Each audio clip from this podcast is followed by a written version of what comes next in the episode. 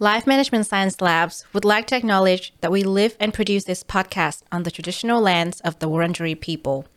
We'd also like to acknowledge the traditional owners of the land of our listeners and our international colleagues. We'd like to thank and pay our respects to the elders, past, present, and emerging. Hello, everyone, and welcome to Doing Well, the Wellbeing Science Insights podcast produced by LMSL, the Life Management Science Labs. We are champions of life management science, providing structured insights informed by science and inspired by practice on key aspects of conscious living. Each week, we bring you scientific and practical insights on each element with the expert knowledge of professionals in the field. I'm your host, Lu Ngo, coming to your ears from NARM, Melbourne, Australia. Let's learn together.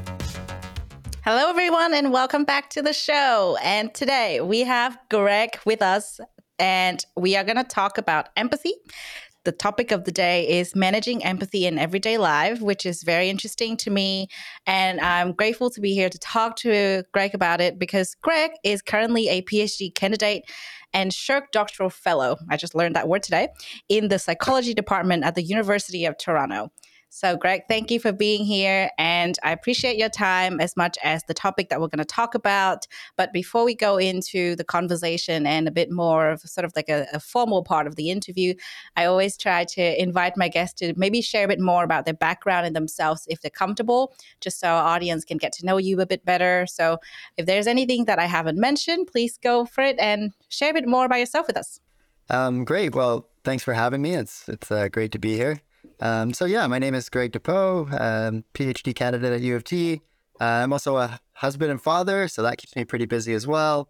Not too much else to say, I guess, at this time. I keep pretty busy with the grad school and the family life at the moment, but I'm really excited to chat with you here today about this. So, Greg, thank you for sharing a bit more about yourself. And I actually wonder, now you got me curious, how did you get to study about this area? Yeah, that's a great question. So when I first actually applied to grad school, one of the things I was interested in was studying mindfulness. So I applied to work with a few people at the University of Toronto that were interested in mindfulness and had done some work on that. And when I first talked to my advisor, Dr. Inslet, he actually was interested in empathy. Which I hadn't at that time really started researching. So I was like, oh no, I'm not as prepared for this interview as I thought. But over the summer, that after speaking to him and before going into grad school, I really started to delve into that literature and just found it really fascinating. And I've been spending kind of my entire time in grad school with a lot of different projects, but a lot of them are focused on essentially on this question of empathy. So how do we experience it in everyday life? What types of situations does it arise in? What different forms does it take? And all that sort of stuff. So really, the impetus or the start of my empathy interest was my master's project initially. So, yeah. Yeah. What an interesting journey, mindfulness and now empathy. I think they're actually interconnected. I remember having a conversation with another guest. My memory doesn't serve me well most of the time, but I'm pretty sure that was on another show that I'm hosting. And we did talk about this a little bit, and we were sort of saying that when you want to have empathy in your life, that you should do that mindfully as well. Because a lot of the time you think that it's subconscious and you just sort of like, you think you have it. But no, actually, if you infuse some of the mindfulness that you can into that, it will really help. And we'll go into details later. I just got excited. Thank you for sharing. And now before we go into the very serious part of the conversation, I want to talk to you a bit more about some, perhaps let's just say recommendations. I like to call them recommendations. And the first thing I would love to hear from you is a book, maybe the first one that comes to your mind or one that you would recommend to our audience. Okay. I think one really interesting book that I read quite a while ago is called The Man Who Mistook His Wife for a Hat. So I'm not sure if you've ever heard of this book. It's by Oliver Sacks, who's a neurologist who recently passed away. But he was a really brilliant neurologist, and he writes these really interesting case studies of people who have damage to different areas of the brain. And they have they might have prosopagnosia, where they have blindness to faces. So for example, this gentleman had blindness to faces, So he sort of, at one point leaving, he tugged on his wife's hair, thinking that that was where he had placed his hat, and it was a coat rack. So that's where the title from the book comes from. But it's just fascinating to see how like every aspect of our conscious experience can be affected by, and you can have these really strange experiences that happen. So that's an interesting one. That's going to be an interesting read. I'm going to put that on my list for sure. Thank you. Alrighty. Sure. So next one we always ask as well. And, you know, for anyone who's a movie fan, they would like this. What movie comes to your mind, or which one would you recommend to us? It's a good one. One movie that I'd like is called Tombstone. So that's it's like a Western movie back in the day. Doc Holliday is a kind of interesting character. Val Kilmer plays him, so he's got some kind of neat dialogue. So that's a movie I like. Yeah, never heard of that before, actually. Yeah. Thank you. It's kind of an old one. I think it's in the 90s. Yeah. Well, yeah. I mean, to be fair, I watched a lot of movies growing up, but I just didn't know their names. So maybe I've watched it without knowing what it was. So yeah, I mean, I'll know when I see it. So yeah, I'll look it up and, you know, have a watch. But that sounds interesting. I like stuff that has to do with tombstones. I just never watched one that's named Tombstone. Anyways, all right. This is a must ask on our show. This is a podcast. You're doing this with us, but I wonder which podcast you frequently listen to, or maybe one you want to talk about today. Yeah, sure. So I listen to a lot of podcasts, oftentimes putting the baby to bed with one earbud in. But let's see. Lately, I've been listening to a podcast called Quantitude Pod, which is by a couple of psychologists who are really like statistically focused. So it talks about different statistics things and things to do with research and stuff. So that's kind of interesting. Another one that I kind of like that's like not so academic is called Tooth and Claw, which actually talks about like animal attacks that happen and like maybe how you can act around animals to sort of keep that from happening. So kind of a totally different one, but yeah. Well, yeah, the two are completely different, but they both sound interesting. When I heard the first one, I was like, wow, you're really into your studies and you're really diligent. Just listening, even what you listen to is academic. But then the second one, I was like, okay, now that makes sense. That works. Yeah. Sometimes you need something different. Yeah. Exactly. Yeah. Because I can tell you, like, I do podcasts frequently to the point that now I don't listen to podcasts anymore, period. Really? So, yeah, I just do something else. But yeah, I think it's fun to, you know, stray away from your professional field so you can have some fun and really just kick back. The second one, that sounds very interesting to me. I probably will check that out. The first one, probably not at this point, but we'll definitely put it on my list for later. It's a niche. Yeah, it is. I mean, I really like psychology, but like, because I feel like we learn so much about psychology on our show that I've already learned enough from our guests, and I really don't, you know, feel the need to listen to other shows apart from the ones that we produce at the moment. So that's why nothing against psychology, just kind of like personal preference. The next one is a really interesting one because a lot of people sort of like, oh, I don't have one, but who would be your famous role model, or if not famous, then your personal role model? Yeah, that's a tricky one.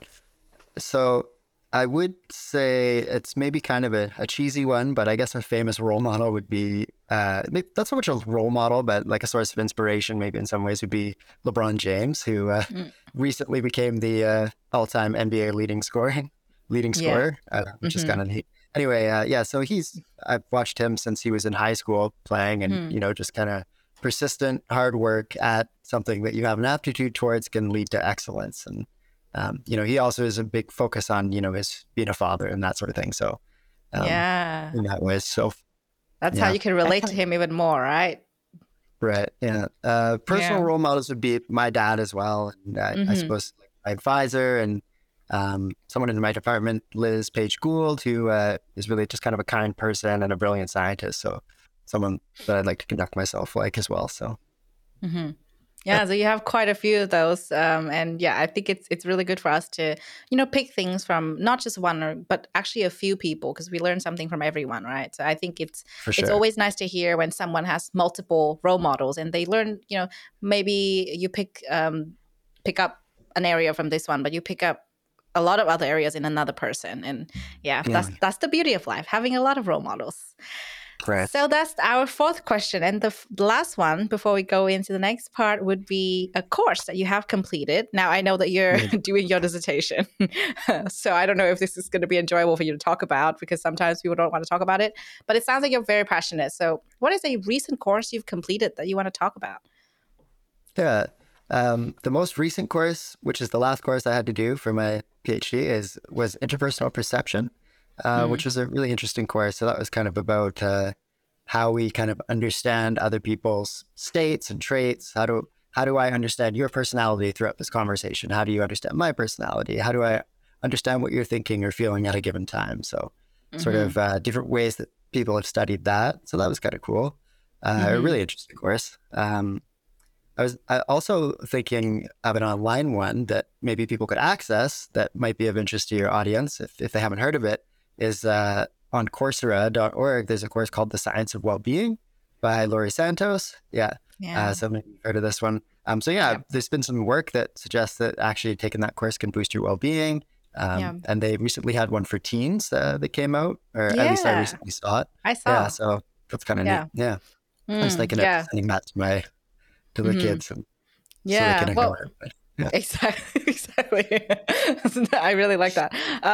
The first one I can't relate with much because that probably has to do with your profession. But the second one I really love. Laurie was sort of like my buddy last year because I was doing the course in between work sessions. And I felt like that really helped because last year I really struggled with my well-being in general. And I was like, how do I change my life now? Because it's gray. And I'm like, I don't know where I find my sense of well-being. And we'll talk about that in a little bit. But the Science of Well-being course really helped me because I didn't do it in one go. I sort of just really paced it out and really just, took my time. And sometimes I even go back to a module twice because I'm just like, I've forgotten what I learned. So I want to go back to it. So I really had fun with that course. And to anyone who hasn't done it, definitely try it. And I love that it's free, such a great one and open to everyone. Yeah, and I did see their newsletters that came out maybe 2 weeks ago that they have the one for teens. And I was like, I wish I had this when I was a teenager, Yeah, totally. Yeah. Yeah, it's great that there's so many online courses like that. They're great resources. edX and Coursera and those types of sites. Yeah. Thank you for sharing all the courses and some of the other recommendations. That's very fun. I always enjoyed the first section, and hopefully our audience has got to know you a little bit better. And now let's go into the serious part of this conversation where we're going to talk about all things well-being, empathy, and even managing our empathy as well, which is going to be interesting because I've never heard anyone say manage your empathy in your daily lives. That's a new concept, I would say. So let's, first of all, go broad and discuss a bit about well-being. We touched on this a little bit earlier. You recommended the Science of Well-being course. We've both done the course, I believe, at this point. So we might share similarities in how we see it. But what I can tell you is each guest has a very different way of describing or defining well-being. So I wonder to you, Greg, what does it mean? Yeah, so as a psychologist, I focus on, in my research at least, on subjective well-being mostly. So of course there's, objective measures of well-being like GDP, physical health, and things like that. But what I typically think about is subjective well-being, which is often composed of emotional well-being, so kind of the balance of positive and negative emotions, as well as... that's kind of like an affective well-being part of it. And then there's also more of a cognitive, like a sense of purpose, a sense of meaning in life, which is sometimes called life satisfaction. So those are sort of two pieces of well-being that I'm often interested in my research. I definitely think that there's other domains of it as well, but those are kind of the psychological components of it that I tend to be focused on. One other thing that maybe is worth mentioning is that there was a paper recently about psychological richness as another maybe component of subjective well-being. So sort of having rich, varied, different types of experiences in your life. I haven't focused on that as much in my work. But the second point that you just mentioned, that sounds interesting to me. Maybe you can share a bit more on that. Like, what intrigued you the most about that concept when you came across it? Because it sounds new to me. I'm like, oh, wow, okay. We touched on something different here, but I wonder what else is there. on about sense of purpose or about richness? Richness. Yeah. So they sort of suggest that just having different types of experiences, maybe traveling. So what's kind of interesting about that is, you know, negative things can be rich experiences. So having varied experiences, you know, not just doing the same old thing, maybe not staying in the same place all the time. Yeah. So like I said, the richness aspect of it, there was a paper recently, Westgate was the main author of that. So that's kind of and Shigi Oshi, that's kind of a new part to subjective well-being in psychology that people have been talking about, but I haven't focused on it as much in my research. Yeah. I mostly focused on the affective well-being and the cognitive well-being, so positive and negative emotions and the life satisfactions. Yeah. Well, I mean, I know that you focus on the first part of the definition more, but I got really intrigued by the second one because on this show, this is the first time that I've heard of it, or, you know, for a lot of our audience, probably the first time they've heard of it as well. It might be a thought starter. And for a lot of us, we might go and Google it after this. I got to put that on my list to Google for sure. Yeah. Okay. So I know that you don't focus too much on that second part. So let's focus on the first definition that you just shared. So obviously, you know, like the traditional or like the, you know, really common viewpoint when it comes to psychology in terms of like life satisfaction and other factors that has to do with well-being. I don't have anything to add on top of that because you're the expert here. You've done the research, but I wonder in the work that you've done, if you've come across any sort of misconceptions when it comes to well-being, because, you know, a lot of people see well-being in a lot of different lenses, just like anything else in life. Everyone has their own opinion.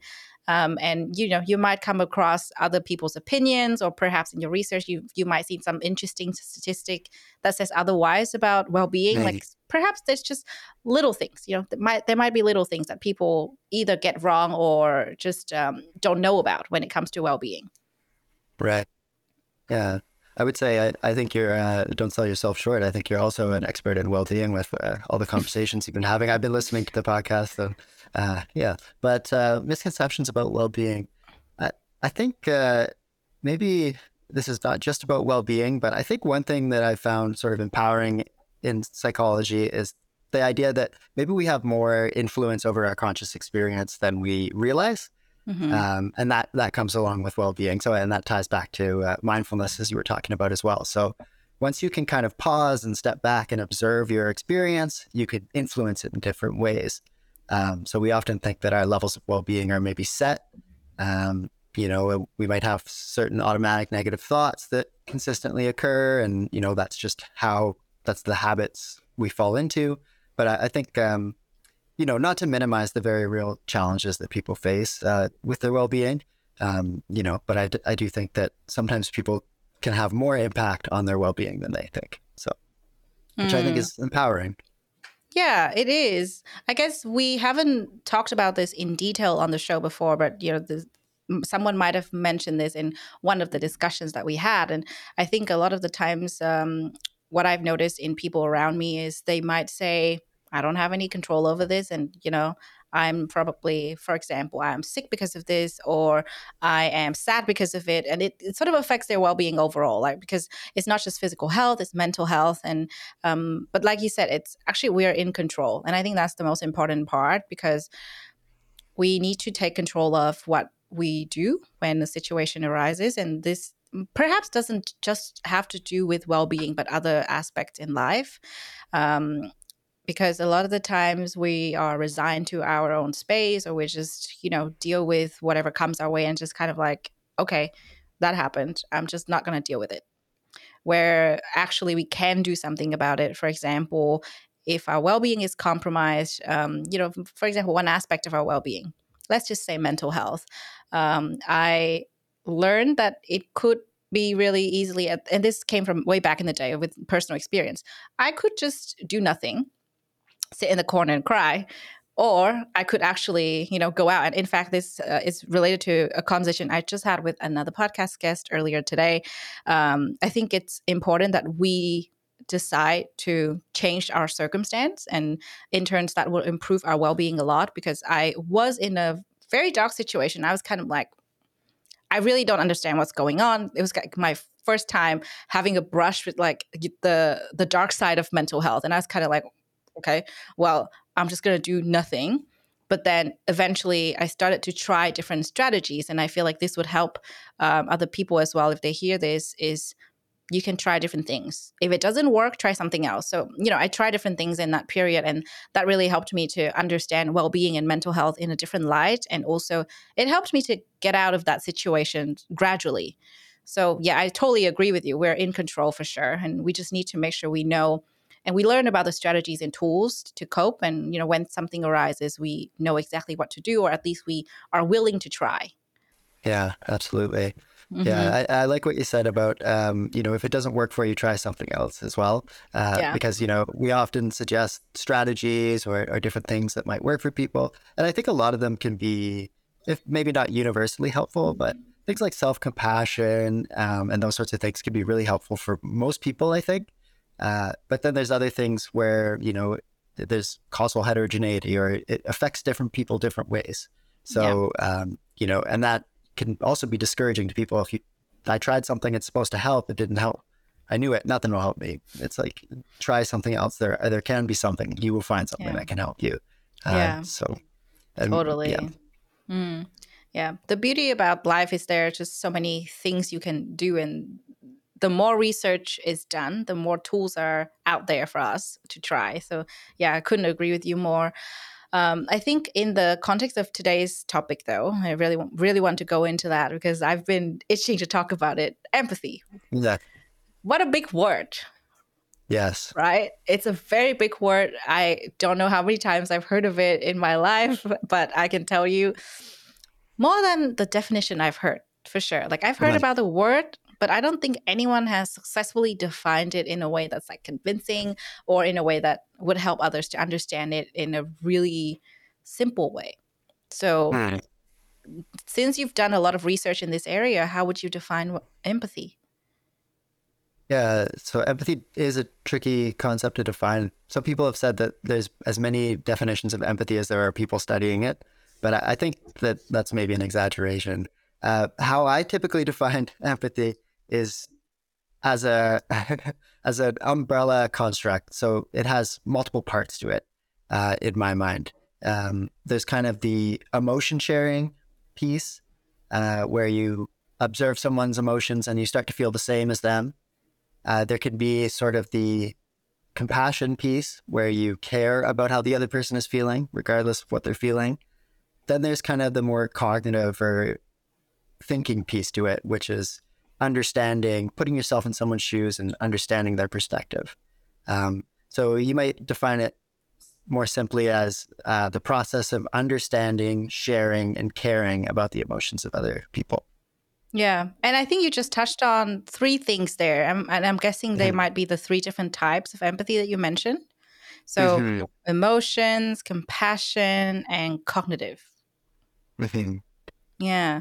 So it sounds like there are different ways that we can approach this, because even though the definition sounds simple, we could look at a situation, you know, based on like, you know, using different lens, we can look at the situation differently and perhaps strike a strategy to really bring that empathy out.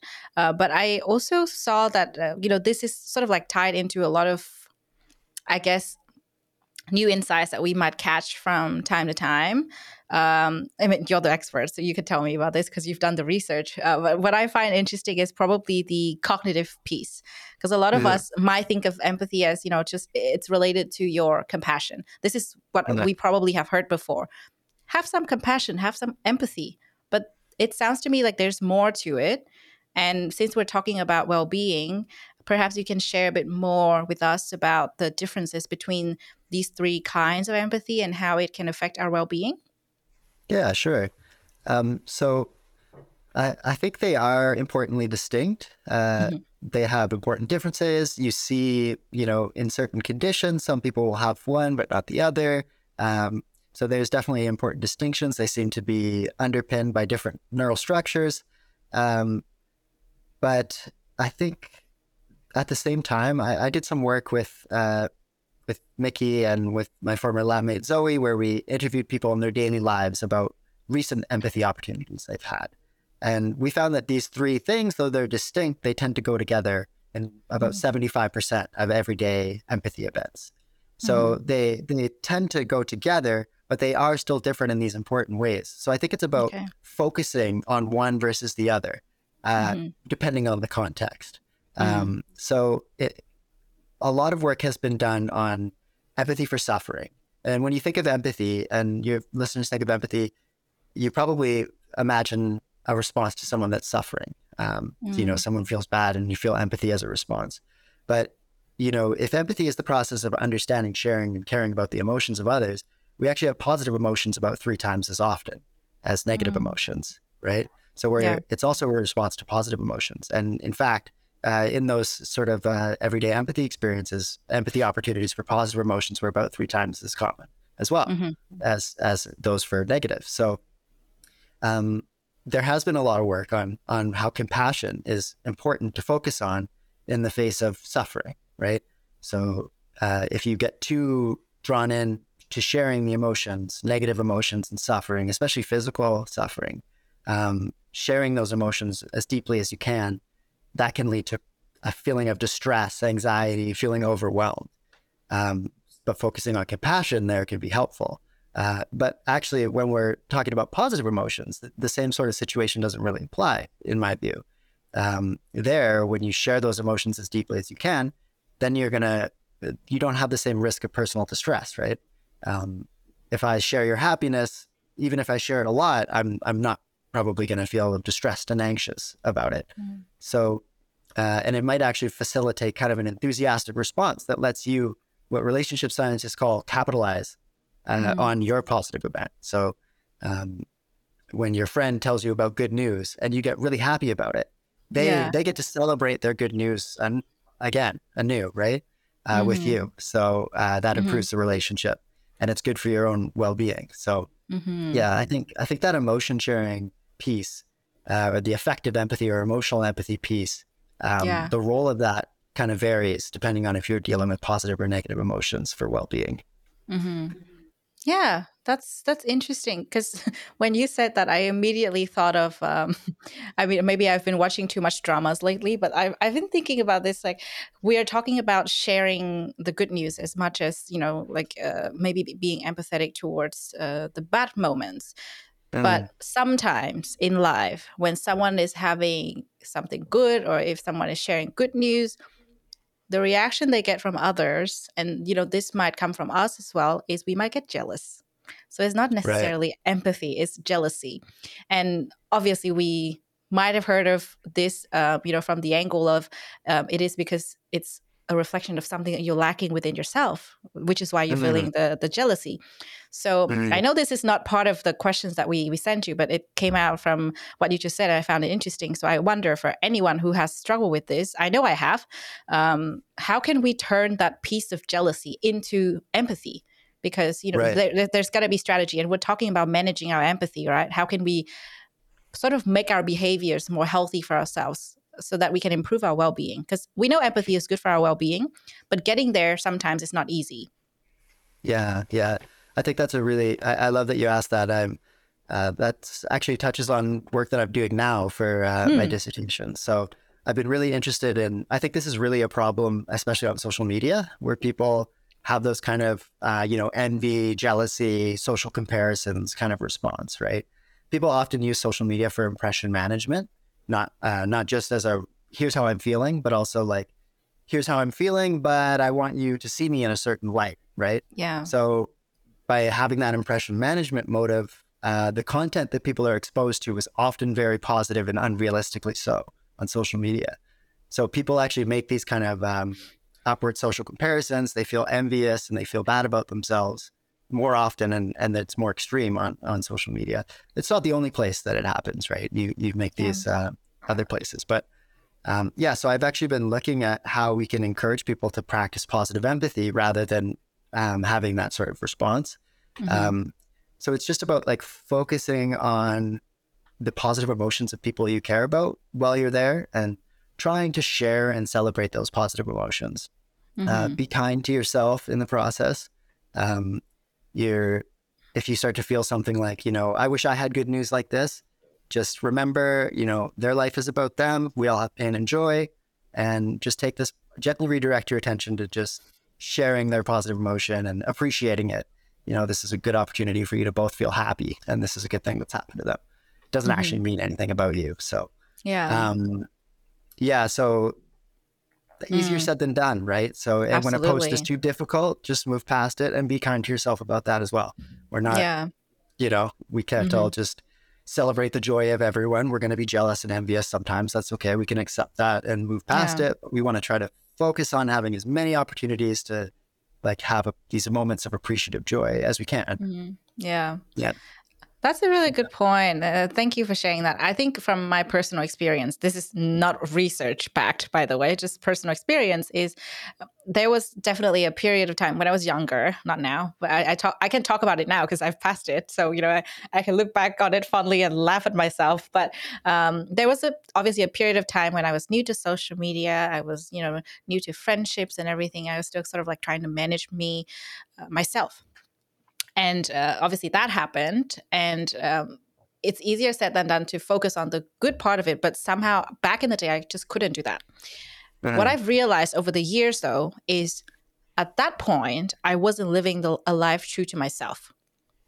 So when I saw other people's good news, I got jealous because I didn't have the good news that I wanted for myself, perhaps, in some ways, even though my life seemed good on paper, on social media, on paper, everywhere else, it might seem good. But now when I see somebody else's good news, even, you know, even if it's a stranger, I feel happy for them because I feel like I'm living a life true to myself. I'm doing exactly what I want. I'm not forced to do things out of my control or do things because of societal pressure, you know, because of family. And I feel like that has really shifted my perspective and helped me to improve, you know, the way I manage my empathy. It might help to also look at it from that perspective. I think this is, again, personal experience. It might be different for different people. But I truly learned from that, you know, saying that if you're jealous, if you have negative emotions, it's pinpointing you to something. And in that case, it pinpointed me, you know, it pointed me to the fact that I wasn't happy with my life. And, you know, when I'm happy with my life, I'll be happy for everybody else. And it's kind of like this circle, this loop, right? If I'm happy for others, I'm happy for myself. I'm happy for myself, I'm happy for others. It's just kind of like, like you add to it yourself and you're in control. So, you know, if you learn from the process, if there's anything that you're not happy with, maybe it's time to change. And for me, I've learned the hard way. You know, I lived my life in a very long period of like, I don't know, like it felt like you're the outsider of your life.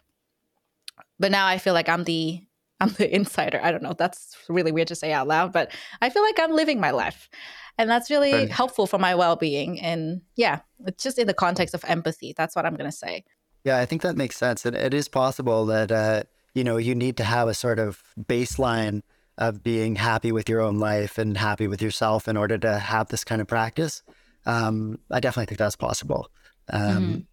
So, yeah. And I mean, I of course, this is a strategy that you can use to help go on social media while you're on social media, maybe. It's not necessarily the case that I'm saying, you know, the best way to go out and be happy and to have a meaningful life is to be on social media and share people's joy as much as possible. It's more that, you know, people are on social media. While you're on social media, maybe this is a better attitude to have than, you know, the social comparison attitude. But definitely, you know, when you're unhappy with your life in that way, I think that's really interesting that you raised that point. I'll have to think about that more. You know, whether it's, yeah. I don't do research, but whenever I think about these things, I'm like, maybe I should do some sort of research because, like, you know, it's interesting to think about life in different perspectives. Like, I'm keen to gather perspectives one day and just be like, what is your thought on this? Like, you know, 1,000 people will have 1,000 different ways of looking at it. Like, I find it interesting that we can categorize things, just like how you said, you know, 3 kinds of empathy. And I was like, oh, okay. Some sort of category emerged, probably because of the observation and the research. And maybe this is another piece of it. I don't know.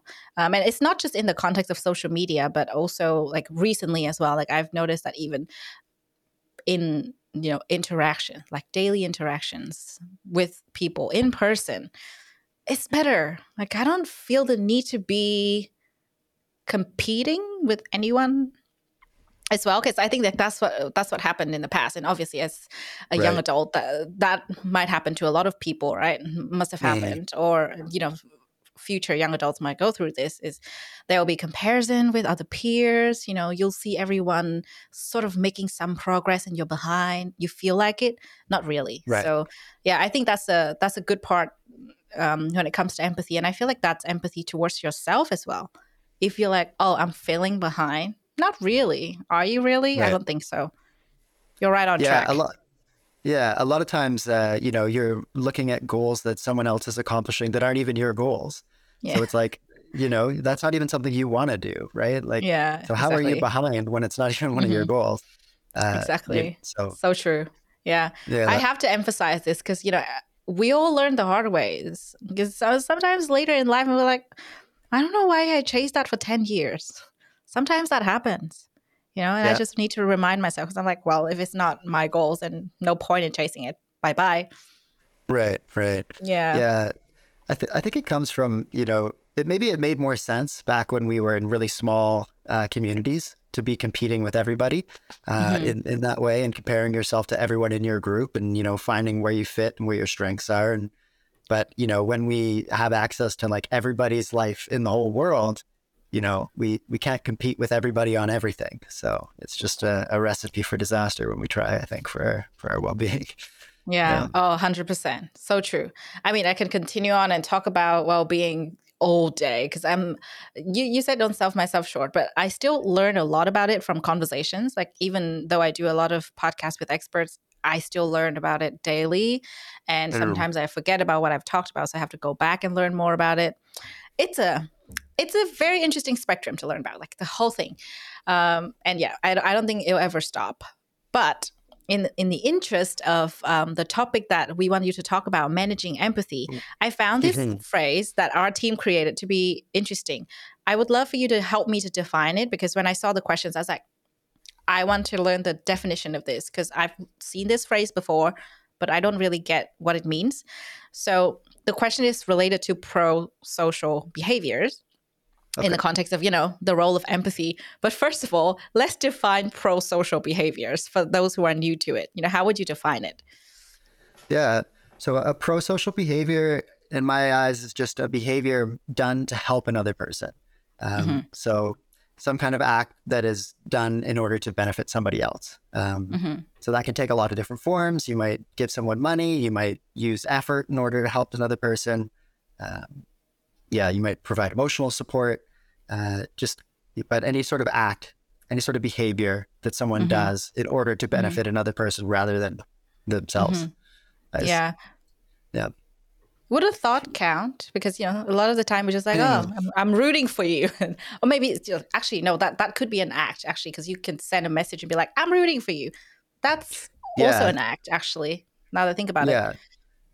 I think the thought wouldn't count, but the I'm rooting for you or sending thoughts, act would count, I think, as a behavior like that. Just for our audience to keep in mind. So first of all, we've defined pro-social behaviors. And second of all, now we're going to talk about empathy in the context of that. The example I just gave already is an example, like I am rooting for you and I send the text message to my friend. Right. And that already shows my empathy. Perhaps my friend's going through something or needs a bit of moral support, and I'm sending good words to them and making sure that they can, feel the support. So I was definitely, using my empathy for that act, for that behavior. Yeah. But what else would you say to be some of the things that people might not know about the role of empathy in such scenarios? Yeah, I think there's a really interesting conversation to be had about empathy and pro-social behavior. On the one hand, empathy often drives pro-social behavior. So both empathy for positive and negative emotions. You might come by and see someone suffering. You feel motivated to relieve their suffering. You may come by, you may see someone experiencing positive emotions. You may feel motivated to help them experience more positive emotions, right? We don't just want our friends and loved ones to not suffer. We want them to flourish and be happy. So we act accordingly. But one thing that's kind of interesting as well, and to keep in mind, is that empathy isn't always a reliable or not necessarily a reliable source of moral decision making.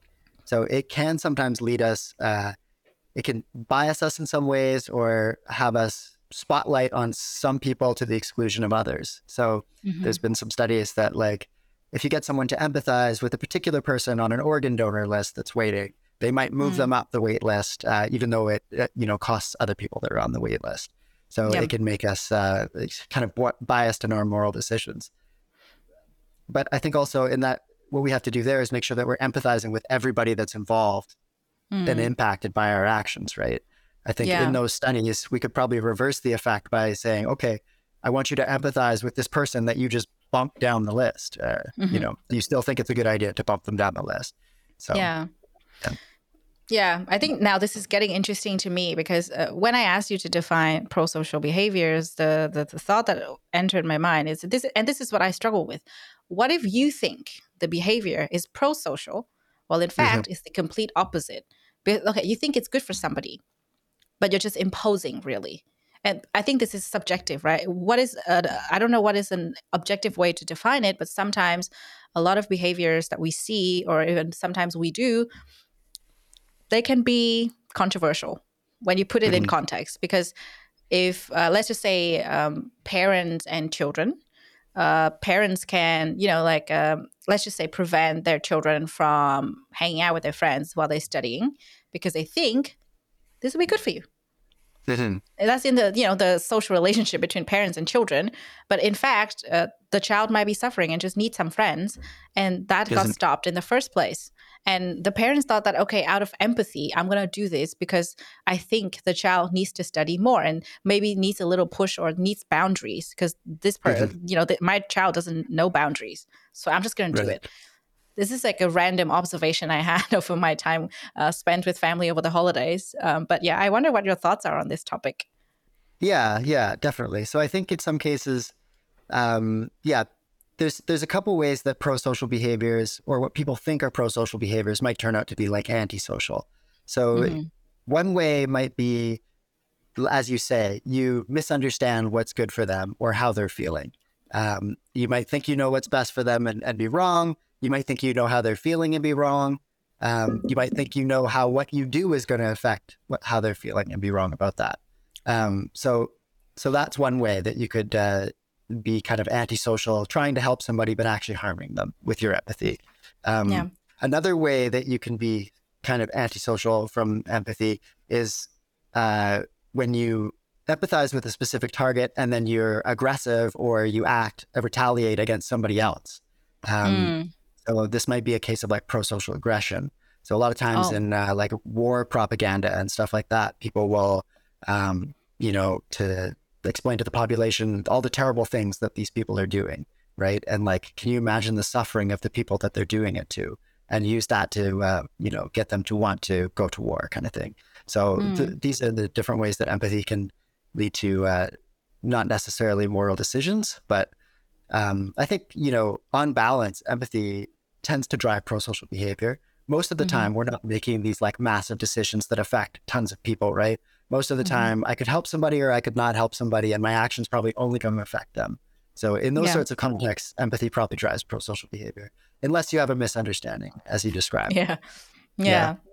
That term pro-social aggression sounds so interesting to me.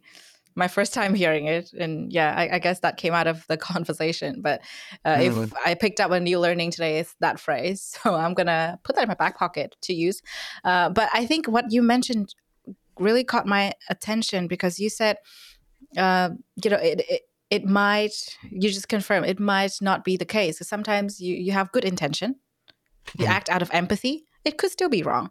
So since we're talking about managing our empathy, this might not be entirely related to the topic, but how can we be more conscious of our behaviors when we are managing our empathy? You know, because we can think that we're acting out of empathy and we're doing something good for others, but maybe not, because there's sometimes hidden agenda or subconscious biases. I don't know. Could be anything, right? And you've done the research, you might know. Yeah, that's tricky. I think there's some work, there's kind of a cool paper, it's called perspective mistaking, which I like that phrase. So it's just this idea that we often, we take perspective, we feel pretty confident that we understand, but we don't actually understand their perspective accurately. So, and what they suggest instead is simply perspective getting. So just asking the person, rather than try to infer from their emotional cues, just ask them how they're feeling. How is this affecting you? Is there something I could do differently that would be better? Yeah. So I think just checking in with the person can sometimes be a good way to do it. That's another good one. Yeah, I guess just being open-minded as well after you've made your decision and you see the effects. Did that have the effect that you expected? Did you really understand the situation? So that could be another way. But I think probably just checking in with them is the best way. Yeah. Good point. I think one thing I can relate to that, to the next question, which is the final question of this part, is when you are acting out of empathy and you think that you're making a good impact, it can be the opposite. And, for a lot of people, they always try to act out of empathy. And I think sometimes it can be negative for them because they might get burnt out from all of this. They might say, oh, you know what? I've acted out of empathy. I've done all the good things for people around me, for my friends, my family, but it doesn't lead to anything, and I feel bad, or like the outcomes are negative, or it can be I've always done this for people, but I don't get any empathy in return. It can be anything, right? Lots of things can lead to emotional burnout. And this is one of the pieces that we want to, learn more about, because, we can get fatigued from it. We can get burnt out from it, even though we know that empathy is such a good force in our lives and our well-being. So, what are your thoughts on this? Like, when can this happen? I've given some examples out of my understanding, but perhaps you have more insights into other ways that this can happen. Yeah, I just wanted to say, I think it's really interesting, the idea that not receiving empathy back could lead to burnout. I think that's really, really interesting idea. So I think that, as we often think about empathy in the context of suffering, that's definitely a context where empathy not properly managed can lead to compassion fatigue, burnout.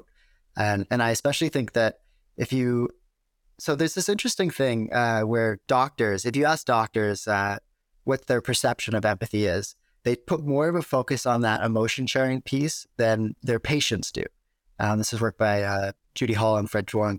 And so they have more of a focus on that emotion sharing component. But I think in that context, when you're dealing with physical suffering a lot and emotional suffering, having that emotion sharing focus is probably going to be a risk for burnout. Now, doctors might be better at managing that than others, perhaps, but I still think it can be an issue. So when you share those negative emotions in a context where there's a lot of suffering, you share negative emotions, that can lead to personal distress. If you're not able to regulate the negative emotions that you're sharing, especially, that's what leads to personal distress often. And personal distress, when you have it prolonged or repeated, that's where you start to get burnout and compassion fatigue, in my view. As well, sometimes if you just are exposed to, it doesn't have to be very long, but quite extreme negative things, that can lead to secondary trauma, which it can also be difficult to deal with. So those are some of the concerns. The other piece that I kind of wanted to bring up here was about like emotional burden, but you sort of already talked about it, which is where we can have this sort of not negative or not so good response to positive emotions, right? When I first sort of found, empathy for positive emotions is so much more common. It was like, okay, great. Like when you see positive emotions, that's just going to be good. How could that go wrong, right? But in fact, you can have these social comparisons and you can have this negative response. So you can take on emotional burden from seeing people's positive emotions. But that's why I think it's important to sort of try to learn how to respond with positive empathy instead of making that response. Very interesting points, and you touched on quite a few things earlier that will now raise a lot of questions in our audience.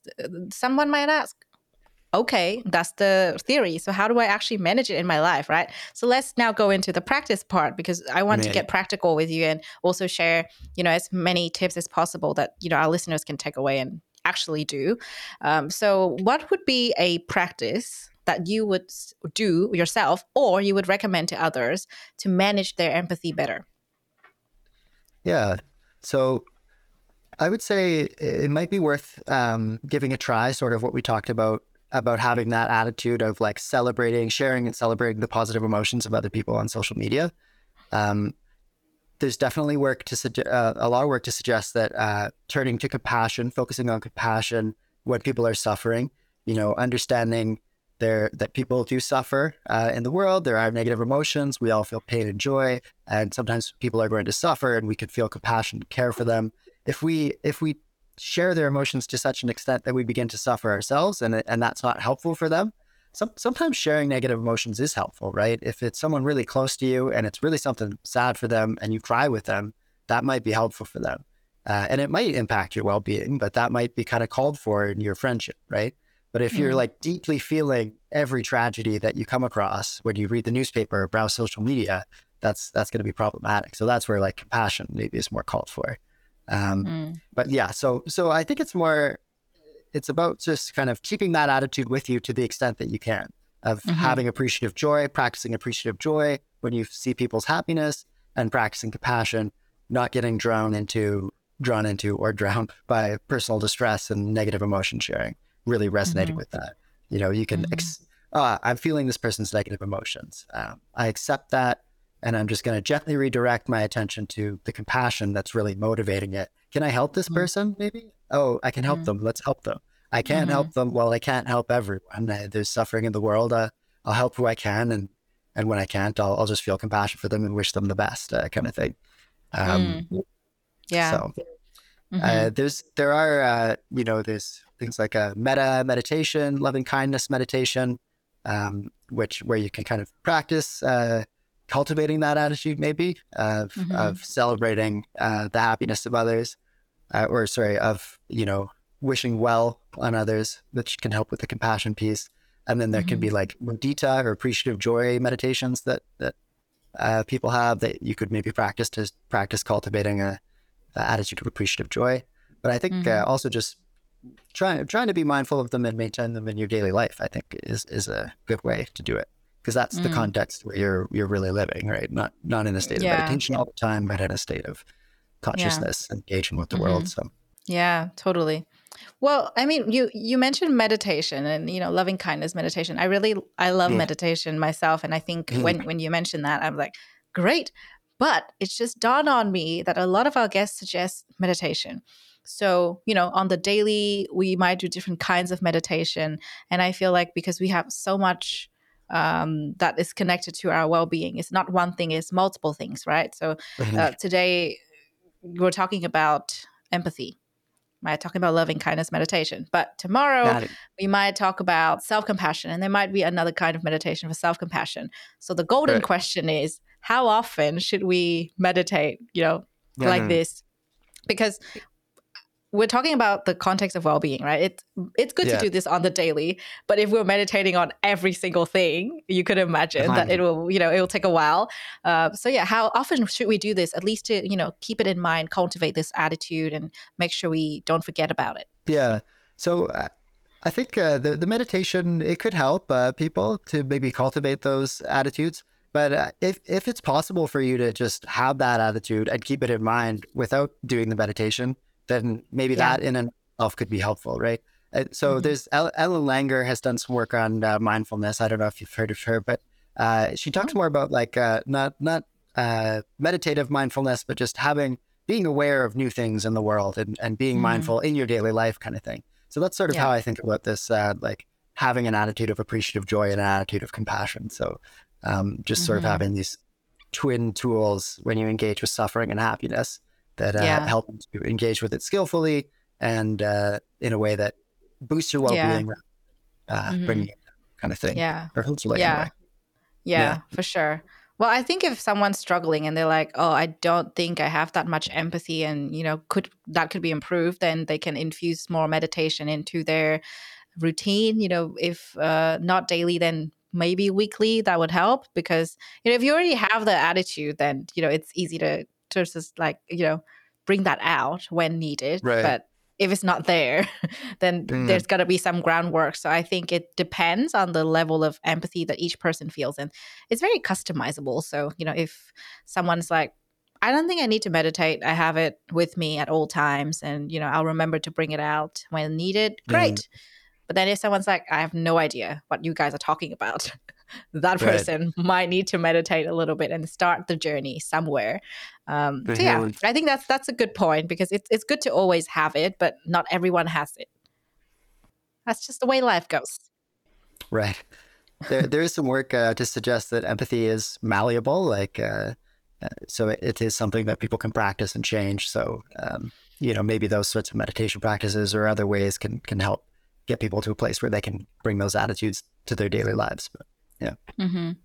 What would you say to be some of the challenges then? Because, you know, each person would approach this differently, right? Someone might already be meditating on this, so, you know, no further advice needed. But someone might be like, oh, okay, this is my first time hearing about this loving kindness meditation. Sounds cheesy. Might not want to start doing that. And then for some other people, okay, I'll meditate. But then the challenge might be when they actually, you know, use the tool. And there might be, you know, varying levels of challenges when they take up such practices. But what would you say to be the biggest ones that people might encounter, and how can they overcome them? Yeah, I think maybe I'd have maybe more insight about challenges of bringing the practice into your daily life than meditation. Yeah. I'm not... a meditation expert or instructor or anything like that. So I'm sure that other people could probably give better advice on those. But in terms of how do you have a compassionate attitude? So I think how do you have an attitude of appreciative joy? I think your point earlier about, you know, being happy with yourself and where you're at in life in order to celebrate the happiness of others, that's probably an important piece that people need to keep in mind. So trying to work on your own life and getting to a place where you feel satisfied with it. Of course, that is much easier said than done, but that could be an important piece. But I guess, you know, just remaining decentered. A lot of times we get drawn in. I think we like to self everything, right? What does this mean for me? Which makes sense from, you know, an organism, the evolutionary perspective. It makes sense to think about what everything in the environment means for me. But a lot of times that's where the challenges come in. So if I see someone is suffering and then I start to suffer and it becomes about how I'm feeling and how distressed I am, and I become too self-involved and I need to sort of stay decentered. And it's equally, or not equally, but it's a similar story on the flip side, when you're dealing with a positive emotion. It's, you know, this person's having this great thing happen to them, but rather than great, that's awesome for them, it's what does this mean about me? Well, clearly I'm not where I should be, and, you know, I'm not getting what I deserve, and maybe I'm not as good of a person as they are. So, I think remaining decentered and keeping in mind that everybody experiences joy and suffering. And, you know, when someone's posting about their wonderful thing that's going on, part of that is impression management. They maybe cried all day before that post, or, you know, they've had a really tough week, you know, and this is the one good thing that's happened. Like, a lot of people don't post that often. They'll maybe post their one big news, you know, of the month that happened. And then, so you get everybody's highlights, you know, and compare that to your everyday life sort of thing. So, totally. Yeah, absolutely. But that's a really good point. I really like that word, decentered. I'll keep that in my dictionary from now on. Remain decentered. Such a great one.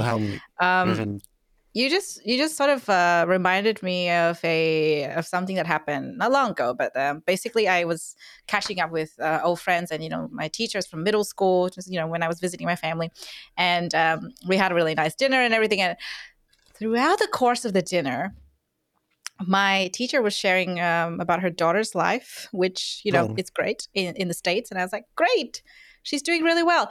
but then she wouldn't stop. She kept talking about it for 2 hours. So wow. By this point, you could imagine that as much as I would like to bring out the empathy for the positive emotions in me, it got to a point where I needed it to stop. So I think picking up from the practice that we just shared, it was just important to also remember, at least for me, now that I think about it, it was important for me to actually redirect the conversation, but I didn't. That was on me. I let her keep going. I think that was also the fatigue from hearing all of that as well. Like, I'm very happy for her, but can we talk about something else as well? Because I feel like I'm caught in this, somebody else's life. And there's so much more to talk about and so much more to discuss. And, I feel like that's another thing as well. Like, it's great to celebrate all the good things, but what else is there? Because there might be things to pay attention to. There might be things that you just forget to talk about. It's very important, because I feel like if it's stuck in a loop of 2 hours of talking about the same thing, that might get too much as well. And it might drain you, like compassion fatigue, even though it's a good it's a good thing. I was very happy for her daughter, but I just had enough of it, because the conversation did not stop. And I was my friend and I were both there, and we were looking at each other can we talk about something else? Mm-hmm. Well, it sounds like, there was other things to talk about, and that sort of comes into play. You wanted to move on. Yeah. But there is work to suggest, actually coming from our lab. I haven't been involved, but my advisor and my former lab mate Amanda have done a lot of, and Daryl Cameron and others have done a lot of work on how empathy is effortful and can fatigue you over time, even when it is through positive emotions. So sharing her perspective and imagining how she's feeling for 2 straight hours, I definitely could see how that could get fatiguing, among other things. That's just reminded me of that funny story, and I thought it'll be good to learn from it and perhaps next time redirect the conversation. So you can perhaps spend your empathy on other emotions and, other stories and things like that, because it'll be good to, jump from one to another and just spend your energy on different things, not just the one. Because, it was pretty tiring towards the end, even though it was good. So, there's the balance to everything, I find. And that's sort of my mantra in life. You got to find the balance, really. Mm-hmm. Yeah, I definitely think... finding the balance and having, being understanding when you can't celebrate this moment of happiness. Mm-hmm. You make a social comparison. That's fine. That's going to happen. Don't dwell on it, right? Or, you found someone was suffering and you felt personal distress. Okay, well, that's okay. That happens sometimes. It's just about trying to have more of the positive moments when you can. Yeah, very fruitful discussion. I'm going to think about it some more, but this is just a gentle reminder to... think about the different ways that empathy can go really right and really wrong. And we need to manage it and, maintain it in a way that would help our well-being. Because as we've talked about, even though it's good, too much of it can also lead to, compassion fatigue and emotional burnout and things like that. Now, I've got a question from the audience that I find to be very interesting, and I think we should touch on it before we wrap up is... Great. We've talked about having empathy, curating empathy, but this question is about someone with a lack of empathy. What are some strategies you have found to be effective for breaking someone out of their lack of empathy? So this is maybe a friendly advice to help somebody when we realize that they actually have no empathy at all. That's interesting. I haven't done so. There are, certain populations that have callous unemotional traits, and psychopaths, for example, tend to really not share emotions a lot, or though they tend to be able to perspective take and understand people's perspectives, they don't have, some work suggests they don't have that care piece so much about what they're feeling. It's more like they understand it and can use that knowledge.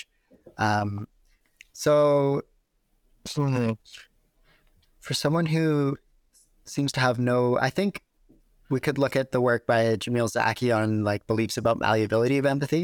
So maybe a first step could be to explain that empathy is actually a skill that can be practiced as opposed to a resource that gets depleted. So you may have sort of a low level of empathy, but first of all, the fact that you want to increase your empathy already suggests that you think it's important and that you'd like to have more. So it could be trained. Maybe for people like that, trying an experience of like a meta meditation where you try having care for yourself and then care for a close other and then a neutral other and sort of moving through those steps. Maybe that could be helpful in those cases. Yeah, but that's a good question. I don't have a ton of great answers to that. I don't know what to do either. And honestly, this is going to be funny. But immediately when I saw this question, I was like, I think of Sheldon Cooper from The Big Bang Theory. And I'm like, I don't know what to do with Sheldon. If Sheldon's in front of me, I'm not going to do anything because there's nothing to do. I don't know how I'm going to change this person. You know, something like that.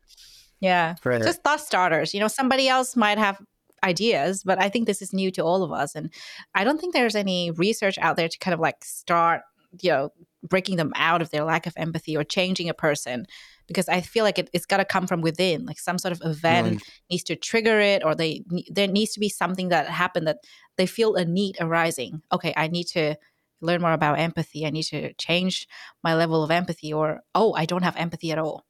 Because that's like self-awareness. Yeah, I think you're right. It might require like a sort of transformative experience in some cases. Yeah. Mm-hmm.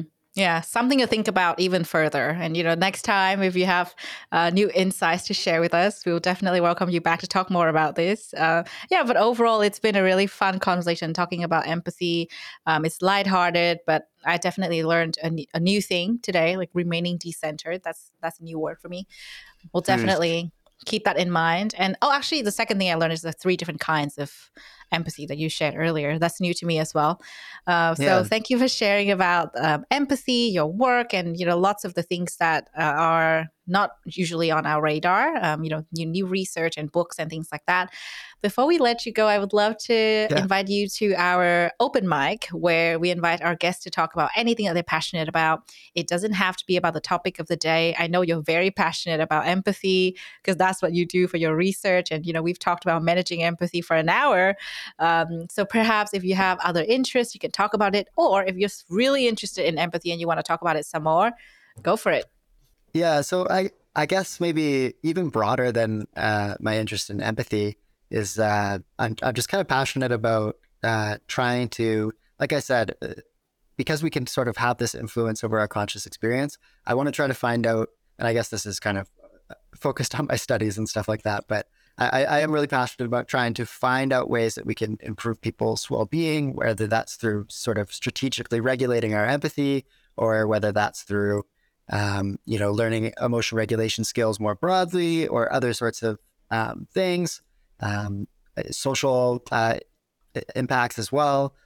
So I'm really kind of passionate about helping people lead, you know, fulfilling lives, and sort of help them figure out ways to become the best version of themselves. So I think that's something I'm passionate about, and just trying to make a positive impact in the world to the extent that I can, I guess. Yeah. I mean, you're working on your dissertation, so I'm hoping we'll see some interesting insights that will come out of that based on what you just shared, because you're very passionate about this area and you've shared a lot of new insights with us. But just on the topic of empathy, there might be even more, right? Because you said it's a lot of different other things as well, not just empathy.